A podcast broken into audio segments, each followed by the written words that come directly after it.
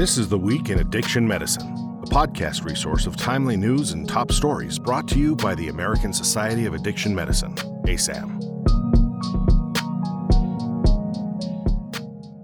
Today is Tuesday, February 7th, and I'm Claire Rasmussen. Our lead story this week buprenorphine dispensing among youth aged below 19 years in the United States is in pediatrics. Opioid related overdose among adolescents and young adults in the United States is rising. Medications for opioid use disorder, including buprenorphine, can reduce the risk of overdose. However, these medications are underutilized. Given rates of opioid use disorder among youth, these findings suggest that many youth who could benefit from these medications are not receiving them. Pediatrics could play a role in expanding access to medications for opioid use disorder for this high risk population. Efforts to expand access to these medications for adolescents could include improving training in opioid use disorder treatment of pediatricians and encouraging all clinicians who care for adolescents and young adults to obtain waivers to prescribe buprenorphine. Next is an article in Drug and Alcohol Dependence titled The Cost of Opioid Use Disorder Related Conditions in Medicare. Approximately 1 million Medicare beneficiaries have opioid use disorder, but Medicare does not cover all substance use disorder treatments, and in 2020, only 16% received medications for opioid use disorder. In this study, the authors examined the potential cost savings of expanding Medicare coverage for opioid use disorder.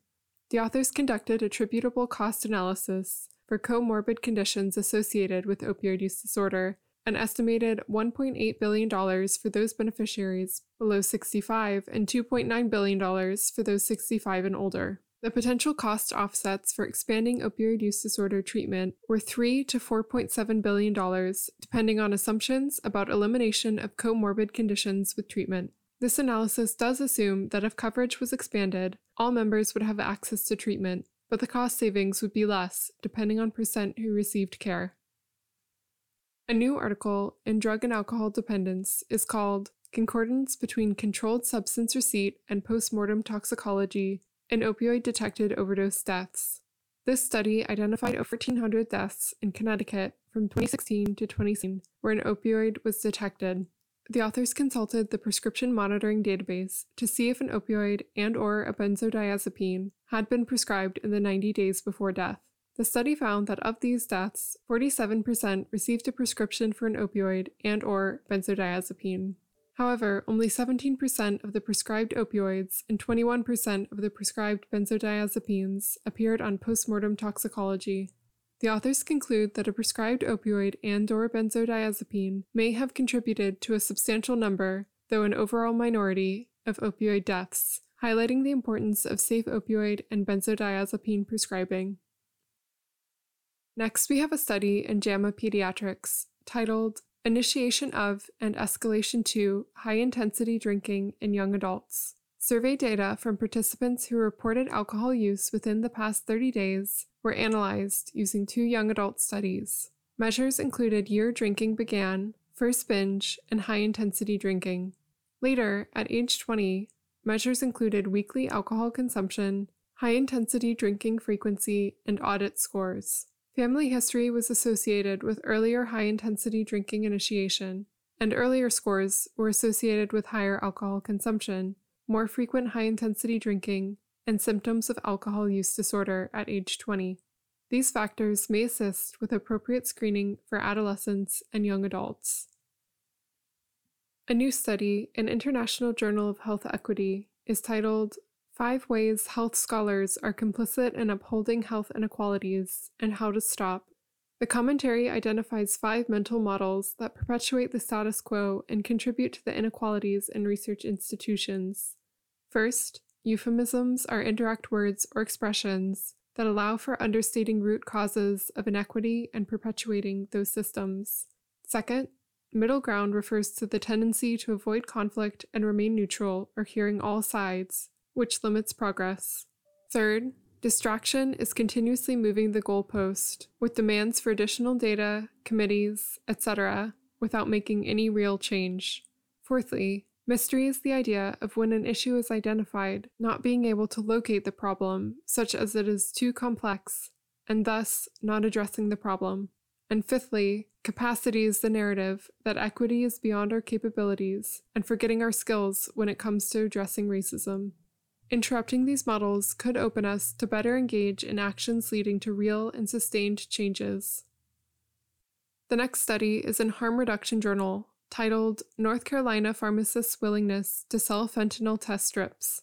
An email invitation was sent to over 4,000 community pharmacists in North Carolina, inviting them to complete a survey about providing fentanyl test strips. The survey found that most pharmacists were willing to refer patients to harm reduction organizations, sell fentanyl test strips, and advertise fentanyl test strips for sale. However, only 36% felt comfortable initiating a conversation about fentanyl test strips. Perceived barriers included not knowing where to order the strips, lack of time to educate, and not wanting to attract individuals with substance use disorder to the pharmacy. Our next study, titled Prevalence of Alcohol in Unintentional Opioid Overdose Deaths, is in JAMA Network Open. This study investigated the prevalence of alcohol in opioid overdose deaths from July 2017 to December 2020 in Illinois. Over 30% of unintentional opioid overdose deaths involved alcohol. The prevalence of alcohol use in these deaths was higher for men than women, for non Hispanic Black and Hispanic decedents than white decedents, and for decedents aged 55 years or older, compared to decedents younger than 55 years. These results suggest that alcohol may be viewed differently from illicit substances by individuals who use opioids.